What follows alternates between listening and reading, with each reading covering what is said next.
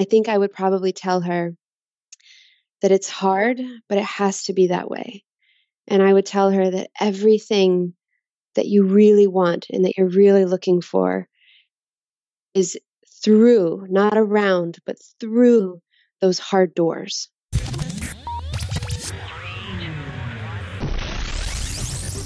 The Giant Thinkers. Podcast. Hey guys, welcome to the show. I'm Ram Castillo, and in this podcast, I'm bringing to you top experts from various industries worldwide to learn from their success and to help us become better designers, creatives, and giant thinkers. G'day, Giants. Ram Castillo here. It's a pleasure to have your company on episode number 42.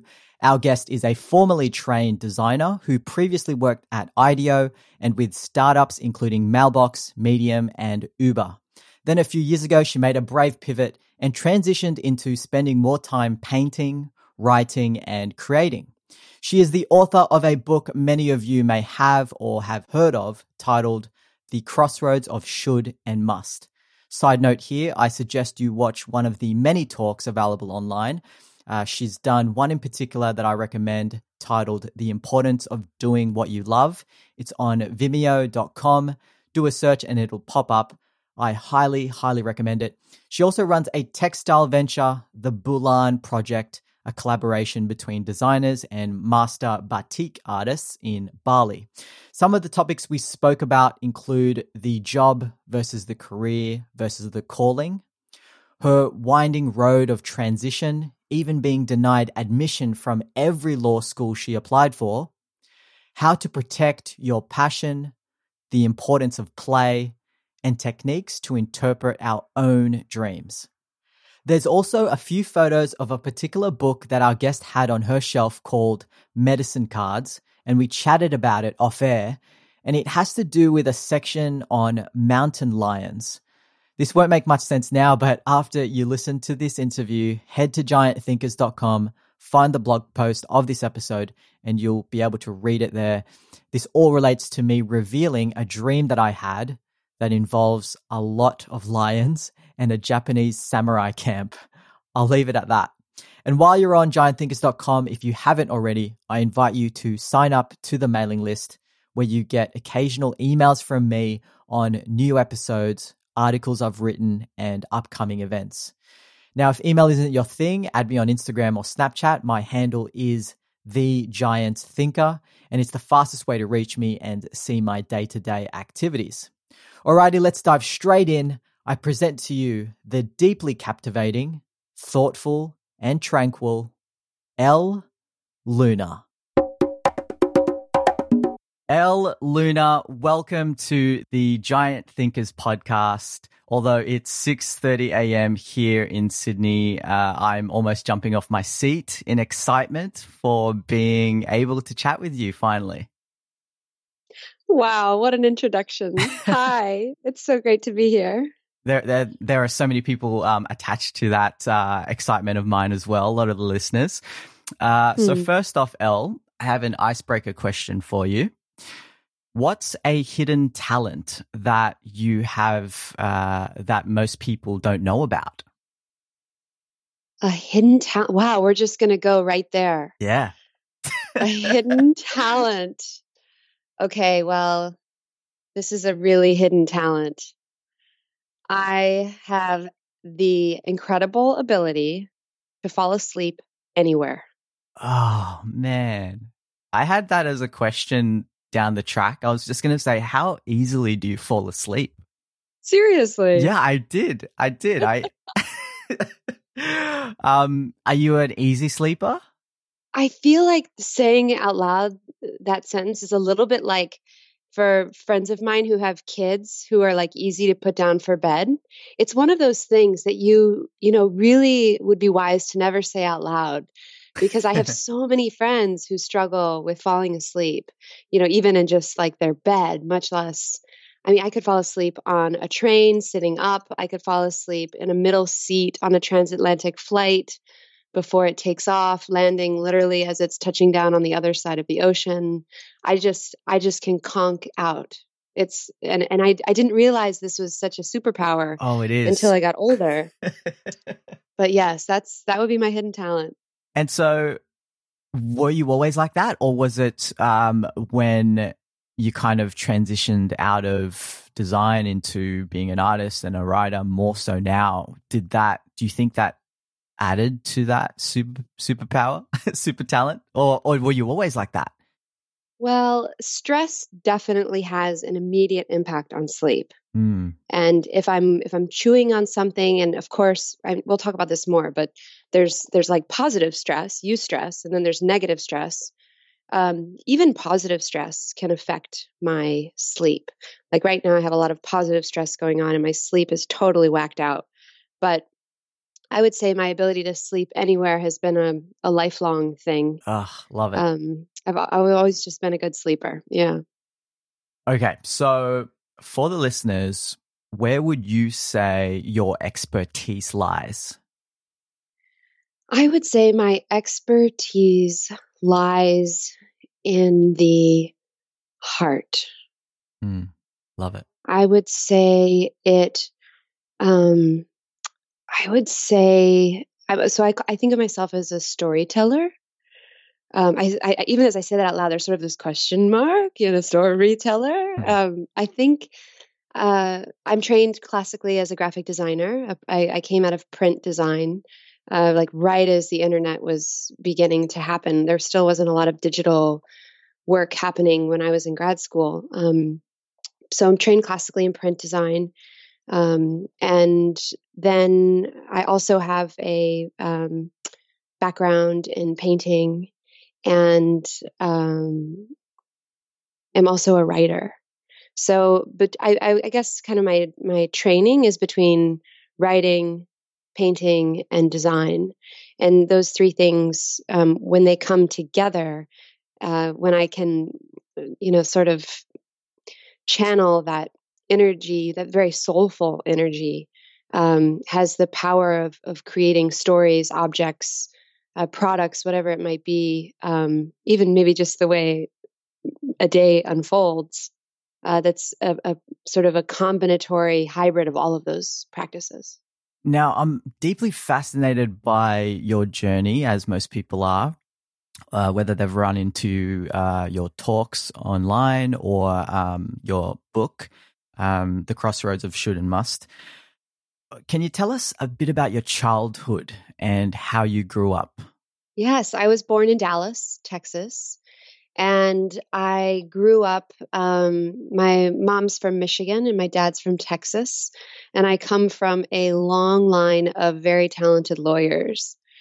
And so growing up, I was um, really a, a, you know, wildly creative kid, like so many probably of the folks listening. There's something about our childhood that holds so many of the impulses and just, you know, inexplicable choices that we made about how we chose to spend our time for me, I was like very a very tactile child. Always like my hands always were into projects, doing things. Is very um, bodily, you know, out and about in the backyard or um, physically playing or making things. Um, and I so I, I've been making work my whole life, but I think because I saw the incredible talent of my my father and my grandfather and you know all of these incredible lawyers. I think just somewhere along the way, I felt like um, making art and having a creative life was something reserved for childhood. And that by the time I, you know, kind of became this thing called an adult, I was supposed to, you know, put away my paints and go out there and get a job and make money and and um, and, and sort of lose that um, so the the absurdity that that seems to surround play, right? Because play can sometimes be so pointless. How do you make sense of play? And um, so I felt like I should go and be a lawyer and followed, you know, very dutifully in uh, my father's footsteps and applied to nine prestigious law schools and, um, you know, but really like hated every minute of it. Um, couldn't quite reconcile my admissions essays. You know, I struggled to even write them. It was like I just kept putting them off and putting them off and putting them off And um, one by one, I got I got letters back from these law schools, and I was rejected again and again and again. And they were coming in, and I was mixed with feelings of I felt a lot of shame, right? Like you know, here I was unable to do this thing that I was supposed to be able to do. Um, I felt a lot of um, sadness, thinking, you know, was I not good enough? I thought I was a good student. You know, a lot of self doubt. And then deep down was this wonderful feeling of relief. Just this incredible burden lifted of, wow, what if this, you know, sort of painful path that I'm sure I could make work? I could work hard enough. I could, you know, I'm sure I could figure it out. What if that was a dead end? Then what would I do with my life and my time? And around this time, I was um, I was an art major in, in college and um, I was basically sleeping at the art studio. Every single article of clothing I owned and still own is covered in some blob of paint um, or, you know, some random hole from, you know, something I was doing. And someone very close to me at the time said something uh, very important. He said, You practically are living at the art studio. Have you ever thought of being an artist? Hmm. And I, I, I think it kind of went back to this age old idea, which was like, you know, there's this term starving artist for a reason. It just seemed very selfish. Like, is that even a job? What would I do? There were just so many questions around practicality. But the real practicality was that eventually I was um, denied admission from every law school. And I quietly applied to two art programs and I got into both art programs. Wow it was um, the universe's great gift to me. I think the universe knew that at that moment my my weakness was so intense that I if I had gotten into law school, even one, even like you know the the the least favorite on the list, like you're always supposed to pick a safe school, right? Like even if I'd gotten into the safe school, I totally would have gone.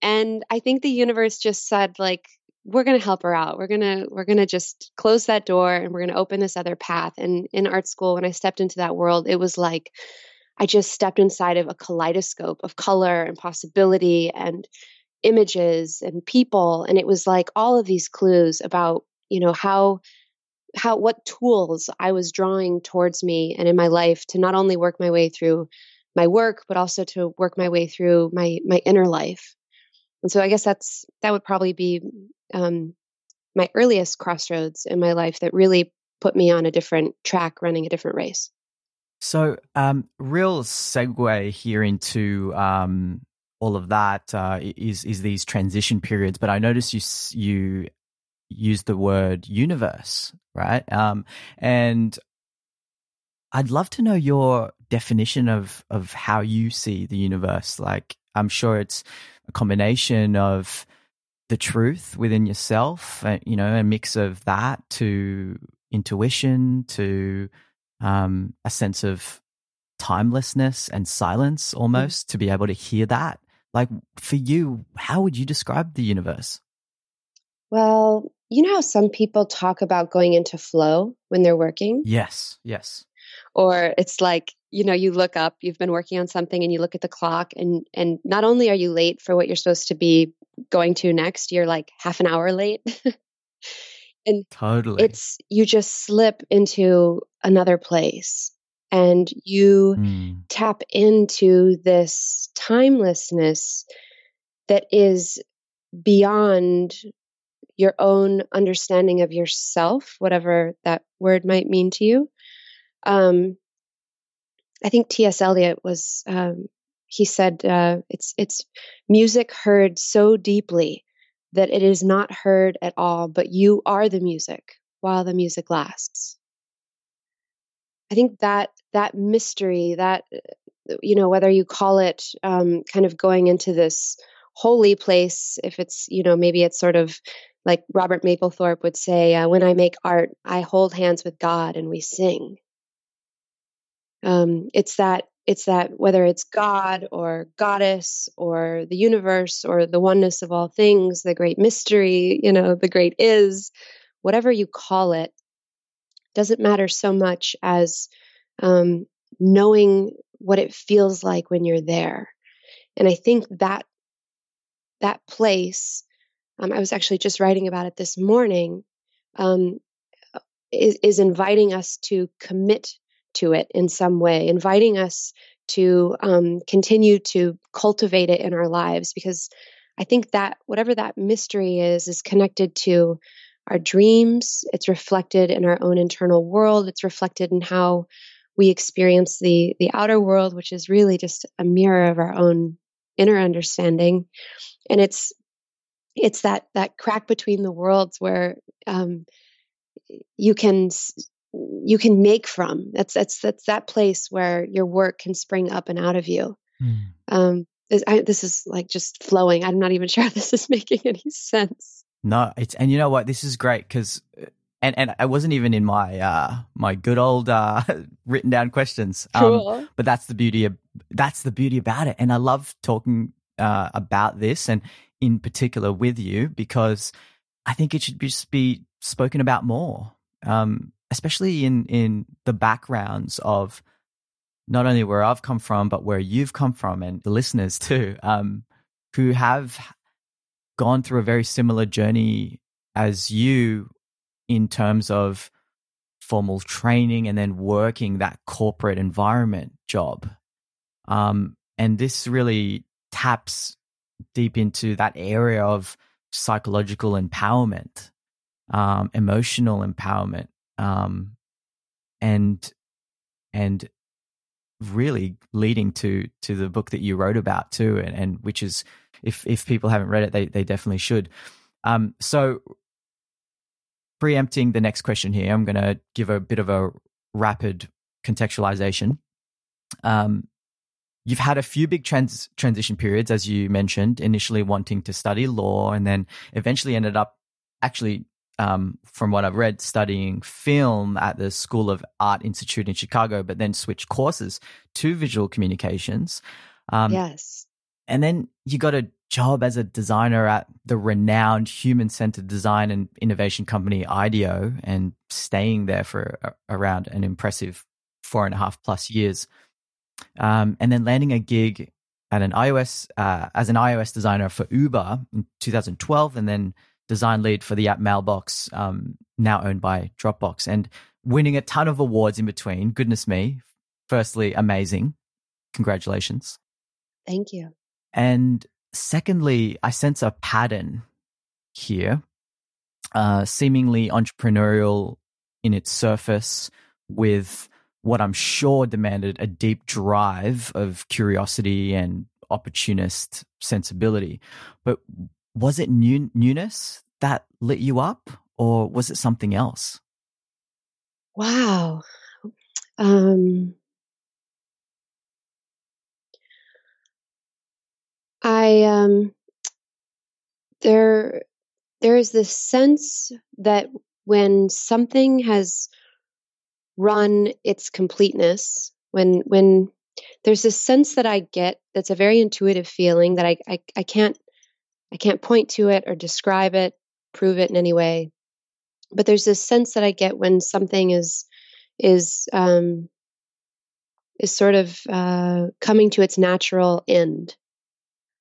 And um, at IDEO, I was yeah, I was there for almost five years. It was it was like I always used to joke that you know the people at IDEO, it, it was, there was so much talent and so many I mean, it was such a weird group of people. I always used to say, like, I, fa- I finally found my people. Mm-hmm. You know, it's artists and and violinists and and ethnographers and anthropologists and, and economics experts. Just like this incredible buffet of brilliant, brilliant creative minds. Um, I always felt like uh, it seemed like turning on a giant hose, like a fire hose, and just all of this incredible talent just spewing out.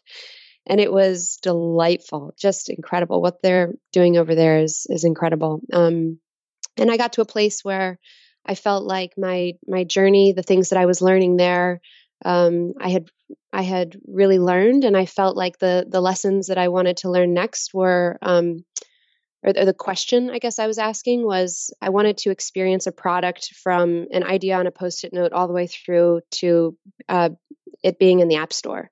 I wanted to see a project from end to end. And when I was at IDEO, I would, you know, work on a lot of kind of like early ideation phases of projects. So sort of pie in the sky possibilities. And then we would lob those uh, projects into an, uh, a client's hand, and then it was their job to take it to the end. But I really wanted to be a part of the entire journey, and, and I didn't know that at that time I was going to get that at IDEO. So I left and went to um, work with you know startups in Silicon Valley, and really got that experience.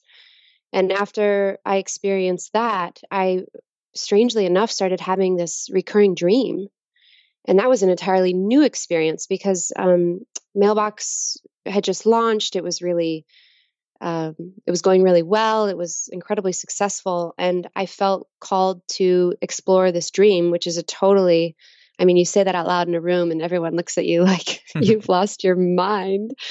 Um, but that was it just felt right. It's like um, there was just a natural sort of pushing off point but it's always scary right? Anytime you you feel called to end one chapter and begin another you you don't know what's what's out there. And i think a lot of people throughout time you know who who go on these sort of journeys are really pushing off from shore. I mean anytime you've said goodbye to sort of the known path and the safe path in order to figure out you know what's next for you but it's uncharted. It's it's totally unknown. That's when you know you're really on your own journey. That's hmm. when you know you're really walking to your own intuitive drumbeat. Uh, but it is scary. You know you could get swallowed up out there. Hmm. so um, i guess it's a mix of sort of um, of anxiety and also faith. And i think that's why people you know go on vision quests or um, go on walkabouts or you know, step off into camping for days just to reconnect to that that that voice, that spiritual realm, whatever it might be, um, because there's so much intelligence there, but we, I don't hear it if I'm too busy or too wrapped up in things. So, um, I I guess each of those moments of transition were I, I knew that it was time to go to the next the next level in the video game, so to speak. Um, like it was just it was choiceless. I don't know that I had to really think about it. It just was sort of obvious, like, okay, you know, I'm I'm letting go of this thing. It's time, and I'm inviting in this other thing, and I'm I'm more than ready.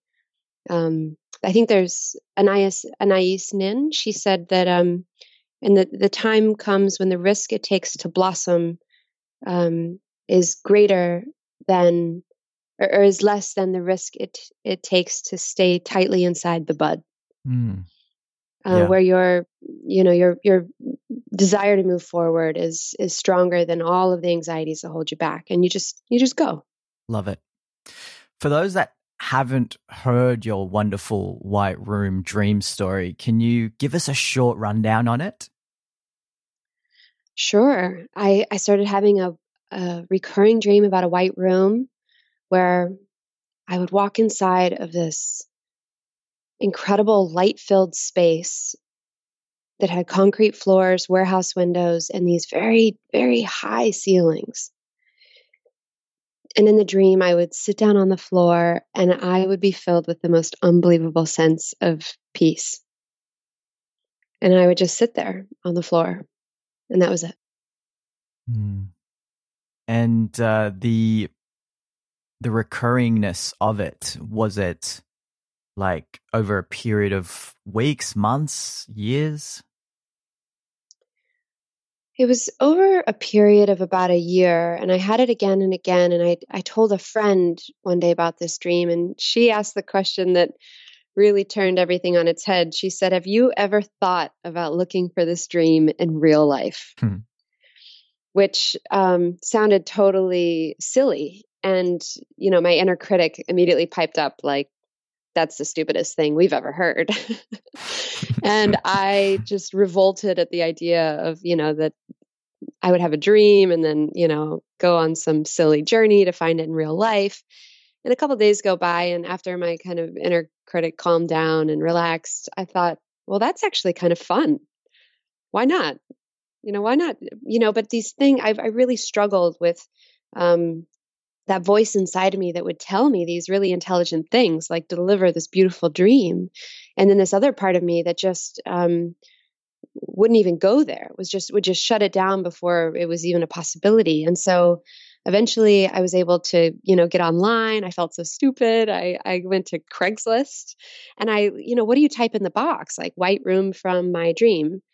But I I then, you know, sort of inhabited this this idea of play. Again coming back to this idea of play this sort of like meandering drifting you know dilly dallying where i would just say like you know where is this white room today? And i would go and search online and every day on craigslist i would just scan through these listings just for fun.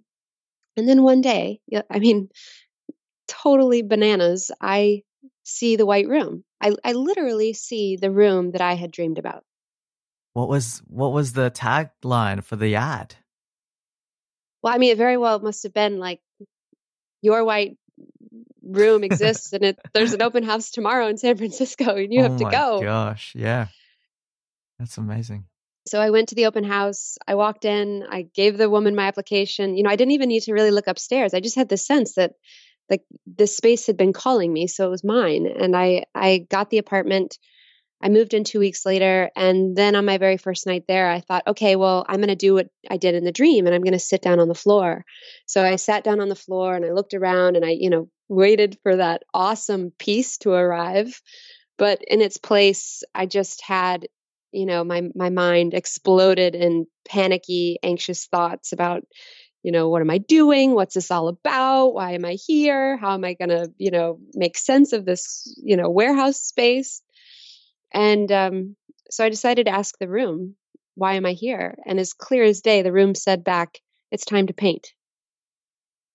And I had painted all the time as a little girl. I had painted, you know, all through high school, college, grad school. But somewhere along the way with all of the work I was doing, I just, I stopped making art from that place. And I, um, I don't, it wasn't like a malicious thing. It was just, I just got busy and I just started doing other stuff.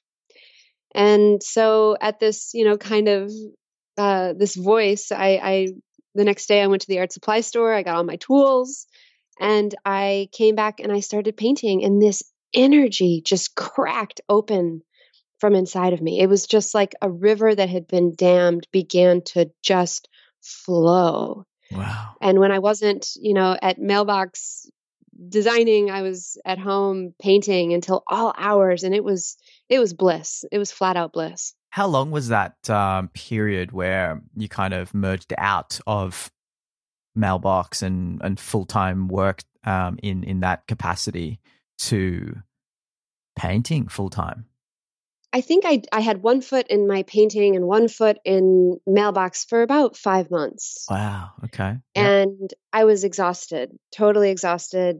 Um, mailbox launched. It was a wild success, and I remember sitting there at my desk on our launch day, thinking like, "I did it. We did it." This, you know, going from an idea on a post-it note all the way through to some something in the store that anybody can download anywhere on their phones, anywhere in the world um, it was it was it felt miraculous, you know. And I also in the back of my head began to wonder what does doing any of this work have to do with my dream of a white room? Mm. And I think that was when I I felt very very acutely this this crossroads in my life. You know, I just thought the only thing I can't get more of is my time and I'm perpetually getting older as we all are. And what do I really want to be, to be doing with my life and with my time? And I, I knew that I had a little bit of savings, um, you know, financially. And I thought, well, what if I quit mailbox and just played, made, you know, sort of drew, drew like a sandbox, um, around this time and said, I'm going to give myself X amount of time to just play and spend some of my savings. And then I'm going to circle a date on the calendar. And when that date comes, I will then, you know, buckle back down and go get the job and line everything up and, you know, get back in the nine to five. And when I realized that I could just buy myself this sandbox um, that it wasn't forever. I wasn't, you know, it wasn't anything permanent. It was just a temporary gift I was giving to myself and to the possibility of this dream. I I decided to quit. and so I quit. And um, I think the same day I quit, Mailbox was like in Time Magazine or on CNN or something. So my parents were really confused, and you know, people were very confused about why I was leaving. But it was just, it was obvious, like it was time to go. And um, so then I just dove into to making art full time, and um, I happened to get a show about three months into that time. Um, and then paintings started selling at that show and other things started selling and so the date on the calendar kept getting moved out you know kept going like an, an extra week an extra two weeks another month and it just kept moving like that and the sandbox began shifting and regrowing and um and and it began well I, we can probably talk more about how to incorporate money with with passion but um it began a really interesting new way of thinking about work and money and how how those work together yeah, I love that, and you. I'm glad that you you kind of contextualized the five month period, the three month uh, part of that. You were just painting like mad, and then you eventually got a show, and that was selling. Yeah, very important because I think um, it certainly wasn't an overnight thing, um, and the logistics around that and the finances, I think, is is really a big topic that people um, totally have, and I'm constantly getting during Q and A after my events, and it's the um, turning your passion into a business thing. Um, but before we get into that area, I wanted to ask um, if you had any advice for listeners who want to interpret their own dreams. Hmm.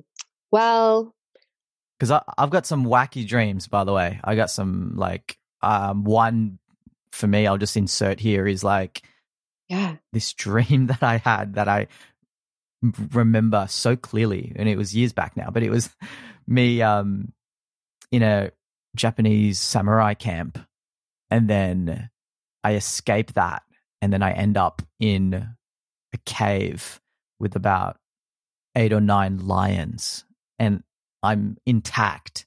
Nothing is um, is uh, painful in that sense, um, where I get mauled by them. But it was more along the lines of feeling this tension and slight anxiety, but a weird mix of calm. I don't know. It's crazy. That's lovely. Well, can we can we play with that?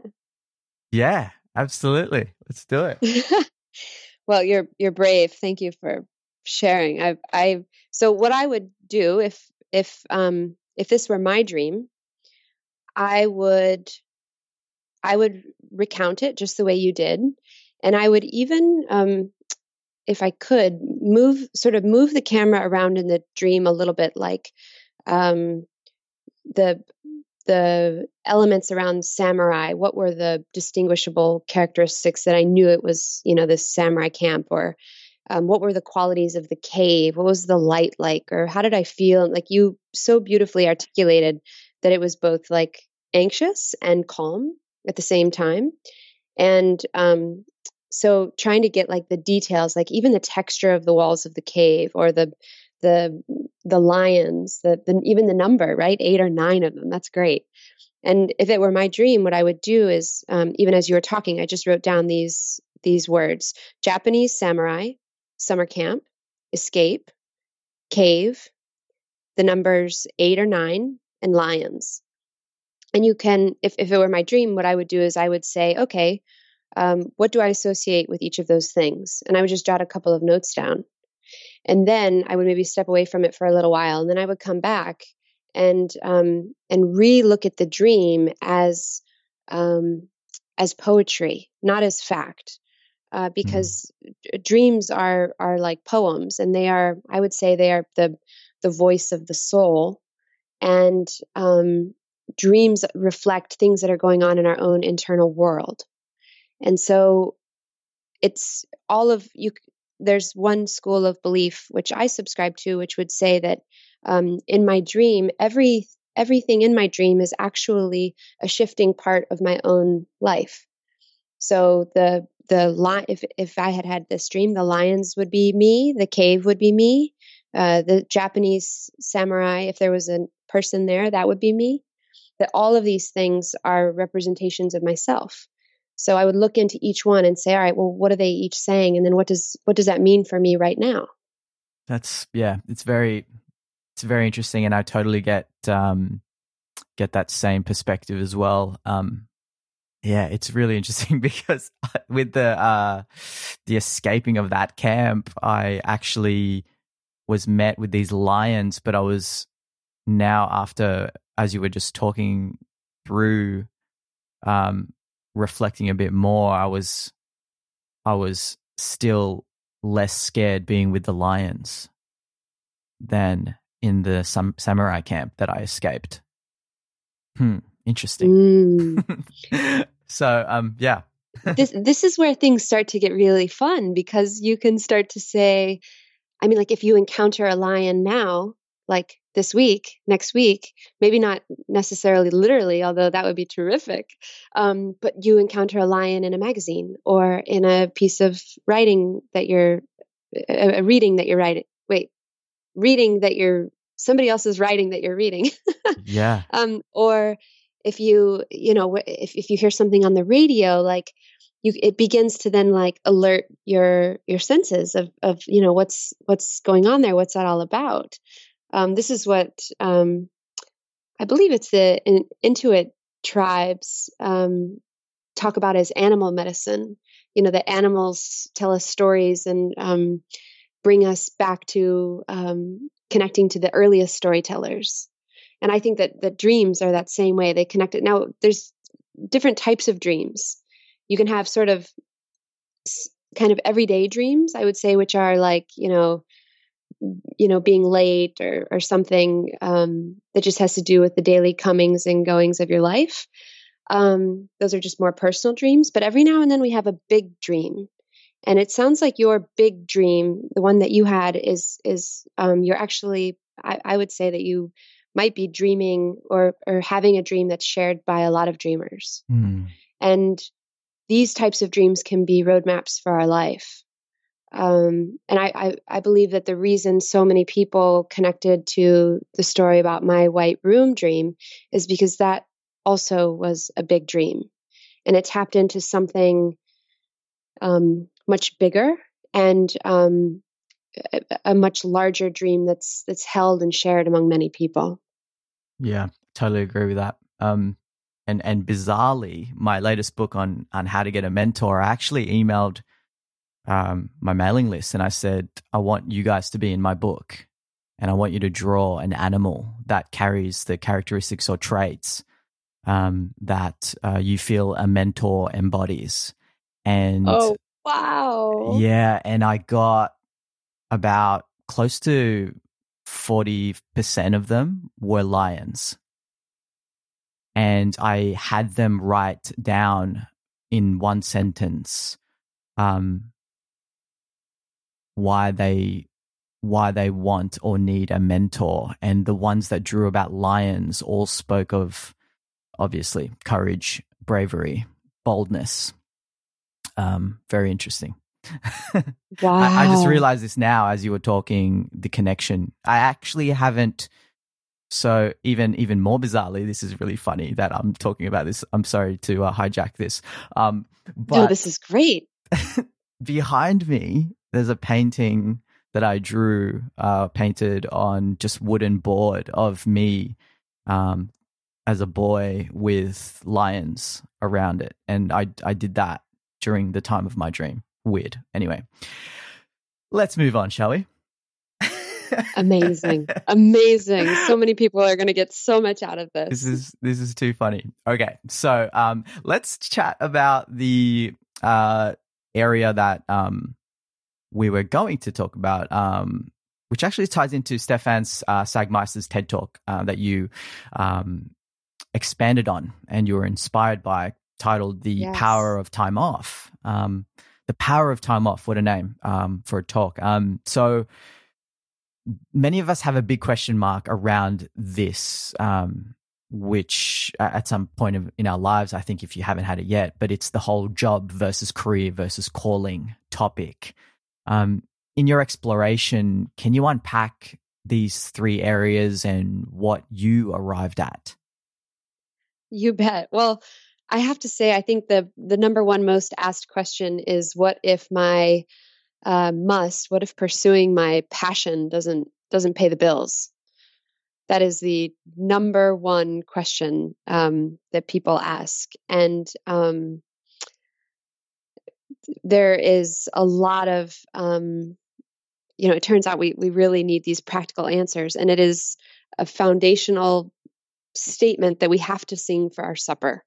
We have to find some way to live on this planet. I, I, I wish that that was not the case. I wish that we did not need to um, rely on a system of money in order to um, have a safe, you know, living scenario. But unfortunately, that's the way it is right now. Um, so that's that's just a, a, a non-negotiable that we have to make money but figuring out how we make money and what its connection is to our art or our craft or our must, our passion, why we're here, what we're here to do, um, that's an entirely different thing. So, in his talk, Stefan Sagmeister outlines three different modes of work a job, a career, and a calling, as you just mentioned. A job, he says, is sim- something that we do from nine to five, typically done for pay. A career is a system of over time and a calling is something that we do for intrinsic motivation, something regardless of pay. And as I looked at these three different modes of work, what really rocked my world is that they're totally different. I had never thought about work in these three different categories. So, if you're listening to this, you can get a piece of paper and almost draw like three columns and put job, career, and calling at the top and plot all of your activities, both paid and unpaid, across those three columns. And I would say that just having awareness about what you have might be the most important step you can do, right? Because maybe you think that you're pursuing your calling, but it's actually a job, or maybe you think that you are pursuing your calling on nights and weekends, but actually your job is so exhausting that you don't even have bandwidth to do that on nights and weekends. Um, but the important thing about what I, I feel he was getting at was that you might focus on your calling full time and make a living from it.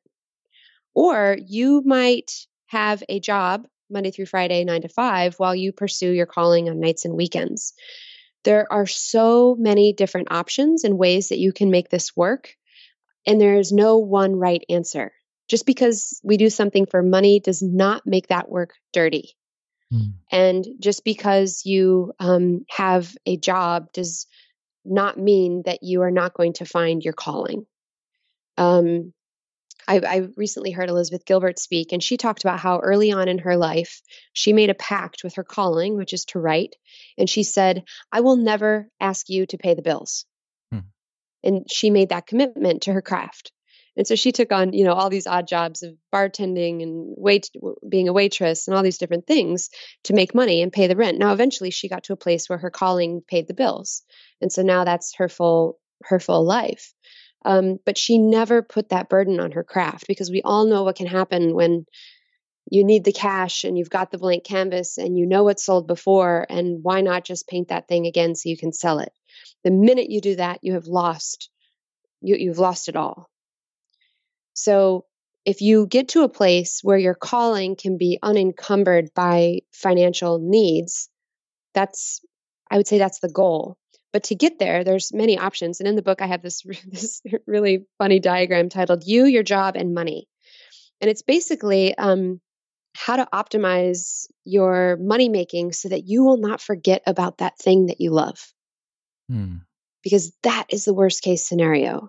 And that loss has nothing to do with finances. That is a loss of, of your own passion, of your own life. Um, and that is definitely not worth it. We do not need anyone to forget the thing they love. Um, that's that's why you're here, and that's that's what makes you unique of all the other people. That you love what you love, that you feel drawn to the things that you do, that you get tugged by certain things in your own unique way. That's that's it.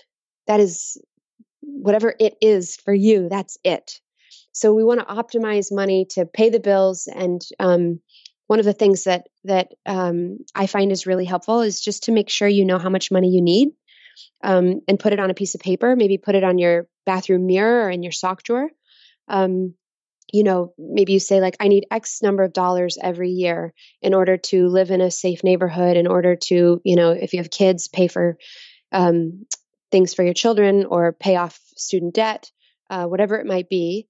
Um, this is how much money I need in order to live, you know, a, a comfortable life. Now you might say that, you know, I, I actually have that already and I don't, I don't need to keep, you know, why am I still working so hard? why what do i need all this money for i mean that's a great situation to be in um, but that's also really important because you know you could just find that you continue to save and the security continues to grow and feels really nice but yet you might not be doing that thing you love um, T.S. Eliot he had a um, calling to be a writer which is why we know of his work but he was also um, an incredible financial wizard he had a incredible career in London uh, in finance, and I would I would say that his ability to make money in finance created the space for him to pursue his calling as a writer. And we don't know T.S. Eliot as a, a finance guru; we know him as a writer. So I would say, how do you protect your passion? How do you protect your must? How do you? I would also say maybe have a, a savings account or some sort of a way to to um, to feed it with you know maybe the tools that you need or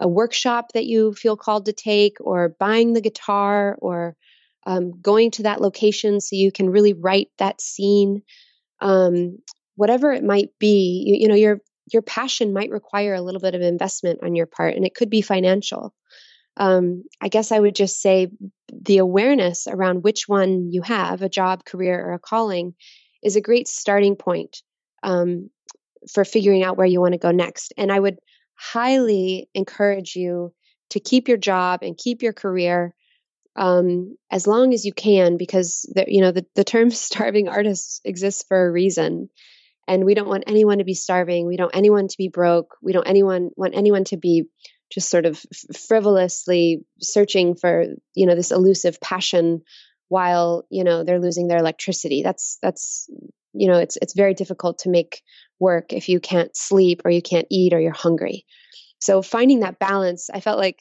as i started coming across all these other people who had figured it out i just I, I felt so liberated like oh i could be a plumber and also keep painting or you know i could go and do this job and that would fund my my personal practice at home. Like rodin the sculptor he worked in a coal mine. He worked in a coal mine for 10 years while he perfected um, his his body of work, and he didn't exhibit his first like bust uh, publicly until ten years down the line, and he he kind of brought it out of his little workshop and and showed it to you know everyone in Paris, and from that moment on, he was Rodin. But um, I, I think this is where we can be a lot more creative about our finances and how we make ends meet.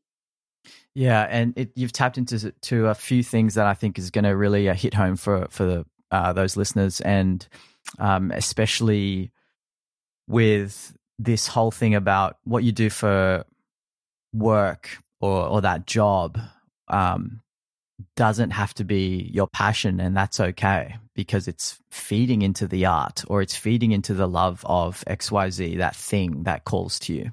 Um, and I'm finding that myself as well, um, transitioning and really taking on jobs to put food on the table, roof over the head, um, and then looking at as you've just described, looking logistically, because I think that's that's a hugely practical tip. It's seriously just going there and going, okay, as you've described as well beautifully in your book, um, the money that you need versus the nice to have money. Um, mm. and yeah, and I know that it might sound funny when you said that, um, it, it'd be a great problem to have. But I think it's more common than people admit. I think that they've got, you know, there are a fair few people out there with with some savings. A, a lot of um, people in my network too who are who have three houses and have, you know, they're at 31, 32 years old and have never left the country. Like they've just never taken a holiday and they just work seven days a week in the office for years. Um, and they see me and say often from time to time, it's like, um, I wish I could do what you did. Hmm. And I'm like, you can. You can travel, you can explore, you know, all those types of things. Oh, no, no, but I can't. And I'm like, but why? so, yeah. There's some there's some folks who are who I know who are, you know, working like dogs and loving every minute of it. Mm, Um, and to those folks, I would say, cool, yeah. keep going. And um, then you meet somebody who um, is not quite satisfied. And you meet someone who um, you can tell has a hunger. And there's there's a um, there's a dissatisfaction, and there's a searching, and there is um, there is a, a feeling of of starvation, uh, but not not necessarily in the food sense, um, in the soul sense. And for the person who feels that pain, if any of you feel that pain, I would say um, you're in good company. Mm, That discontent can lead you to extraordinary places. And it's uncomfortable and it's no fun. And if you're anything like me, you want it to go away as fast as possible. Um, and I would say that, you know, there's a bit of fear, there's a bit of, um, there's a bit of feeling like um, you aren't quite sure, but you you're hungry for this thing. And um, I would say that there is so much intelligence in that. And just to acknowledge that that's what's going on is incredibly courageous. Mm, Incredibly courageous. Actually, in The Lion King, or not The Lion King, the, the Wizard of Oz, the lion is looking for what? Courage? yes, I believe so. Interesting. I wonder if there's a connection between lions and courage, right? Lions and mentors and courage, and the lion wants a heart, right? Absolutely. He does. Yes. So the the the lion is looking for that heart-led life. The lion is looking for that soul connection. And there's, you know, there's a lot of fun things out there. There's a lot of really amazing jobs. There's a lot of really um, fascinating opportunities or trips or people or ways that your journey could go uh, that you can very easily take. And I would say um, to be careful of of the immediate option that is right in front of you that seems um, that seems so easy, and uh, and why not? You know, this this is good enough. And I would say there's a real difference between that choice and the one that is really like comes from the deep level, you know, the lion level of of of soul craving. There's there's a a hunger that can only be satiated by that that soul craving that comes. I would say in my world, it comes from um, from dreams and from intuitions and from know just those moments when things you just know Mm, it's just obvious and it, you know the white room or your dream or these these moments where it just that's the way things are going they just are it's choiceless yeah. I've just done a search as well. I think the, the, the lion was a coward looking to be brave. yes That's so cool. Um, that's awesome that's awesome and we i'll speak for myself i the the the the path of choosing must in my own life of choosing my creativity and choosing to go there is is a is a, a dance with my own cowardliness Mm. right? That's such a beautiful thing right? Because it's it's i think um who was it? The guy who wrote the alchemist paulo coelho. He said we who fight for our dreams suffer far more when it doesn't work out because we can never fall back on that age old excuse oh well i didn't really want it anyway. Mm, we do want it and we have risked everything to make it happen. Yeah. and I, and of course who wouldn't be cowardly if you're you you have an opportunity to follow some deep deep knowing that leads you towards everything that you really want but oh my god what if it doesn't work? Hmm. what if it doesn't work out? What if i don't what if it what if it just doesn't manifest and you know here i am here's this very safe immediate option that seems nice enough why wouldn't i just take that why wouldn't I just be okay with these, you know, small morsels of food? Who am I to dream that dream? Who am I to go for that? Yeah. And that's that's us saying, I okay, okay, I'm gonna I'm gonna look at this cowardliness and I'm gonna say, through this, you know, awareness is is how you get to that dream. To say, all right, cool, Mm. cool, I'm being cowardly right now. I'm totally staying in my place. So let's let's keep going anyway. Let's let's believe that that's possible, which is really hard, really hard to do. Yeah, I, and uh, there's a word that stuck out from uh, what you've just said, which was acknowledge. And I think um, because the, the next question I was going to ask you around was, have you got any practical advice for for those feeling unfulfilled in their careers? But I think that's a loaded question. You know, it's kind of like, well, Oh, I do. I do. go go for it. It's super practical. I would say, do you have 10 minutes? um, I'm glad you brought this one up. I'm glad you brought this one up. We are so busy. We are so, so busy. And we live at this strange moment in time where we just keep getting busier and we are addicted to being busy. And I think all this busyness keeps us from this inner voice, these whispers, this, you know, whatever helping hands that come from nowhere. Um, if you have 10 minutes, carve it off and guard it with your life. Say that today you're going to, and put it on your calendar. You schedule it. Literally, it's, it is a date with yourself for 10 minutes. If you can start with those 10 minutes and do it every day or do it as many times as you can, if you can begin to cultivate 10 minutes a day, that will begin to grow and take root in your life. But I've never seen anybody be able to create anything of any substantive value without having that time to just sort of drop into themselves or hear their own voice, connect to their own intuition. It's really, really hard to get to that that place from which we can make things. Um, well, for me anyway, when I'm like just scrolling through Instagram. totally. And you you want to know something uh really uh I guess serendipitous in a way.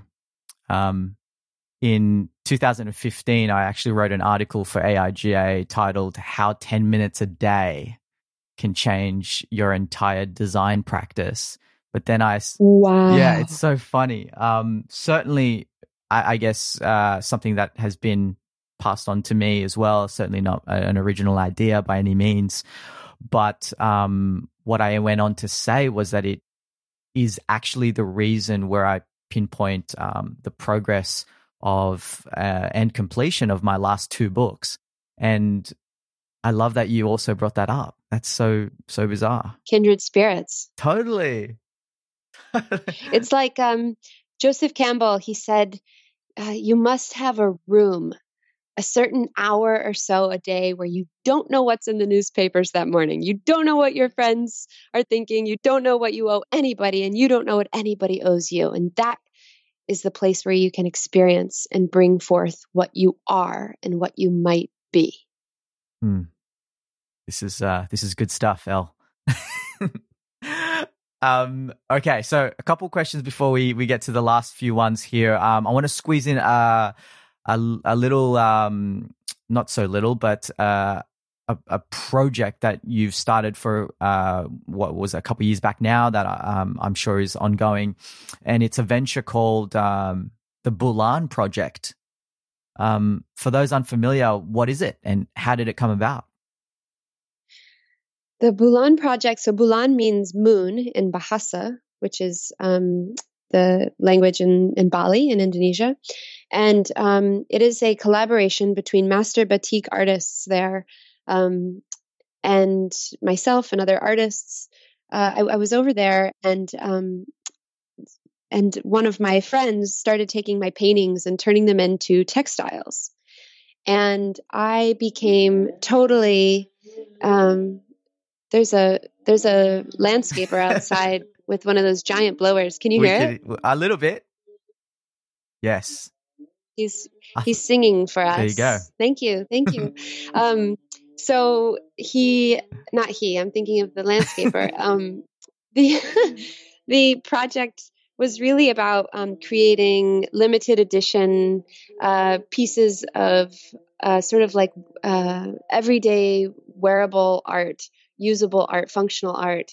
And um, every these things can be used everything from like shawls to wraps to hanging on the wall, um, and a lot of them have to do with um, themes around the moon. I'm really inspired by the moon.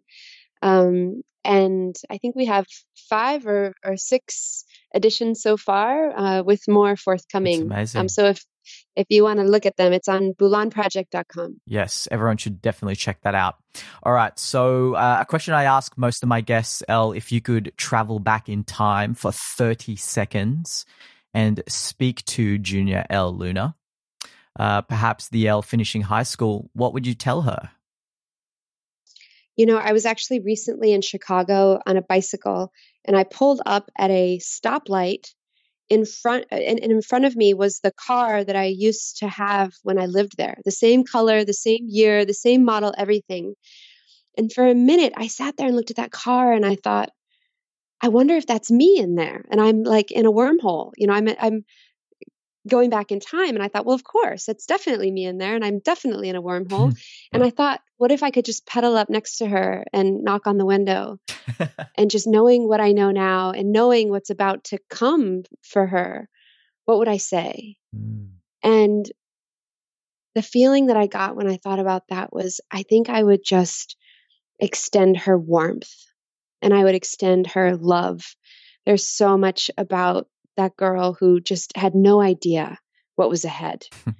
and it got between where I was on the bike and where she was in that seat. Um, so much happened, and it's hard. It's hard. And I think I would probably tell her that it's hard, but it has to be that way.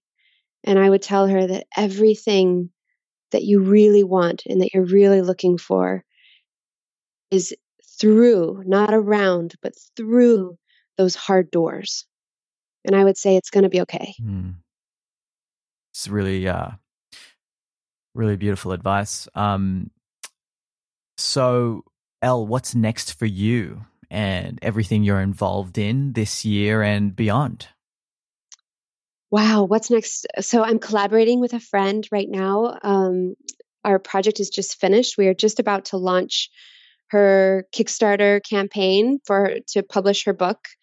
Um, she wrote a memoir titled Aphrodite Emerges, and um, it's an incredible story about her journey. You know, really into the must of her own life, which is feminine power.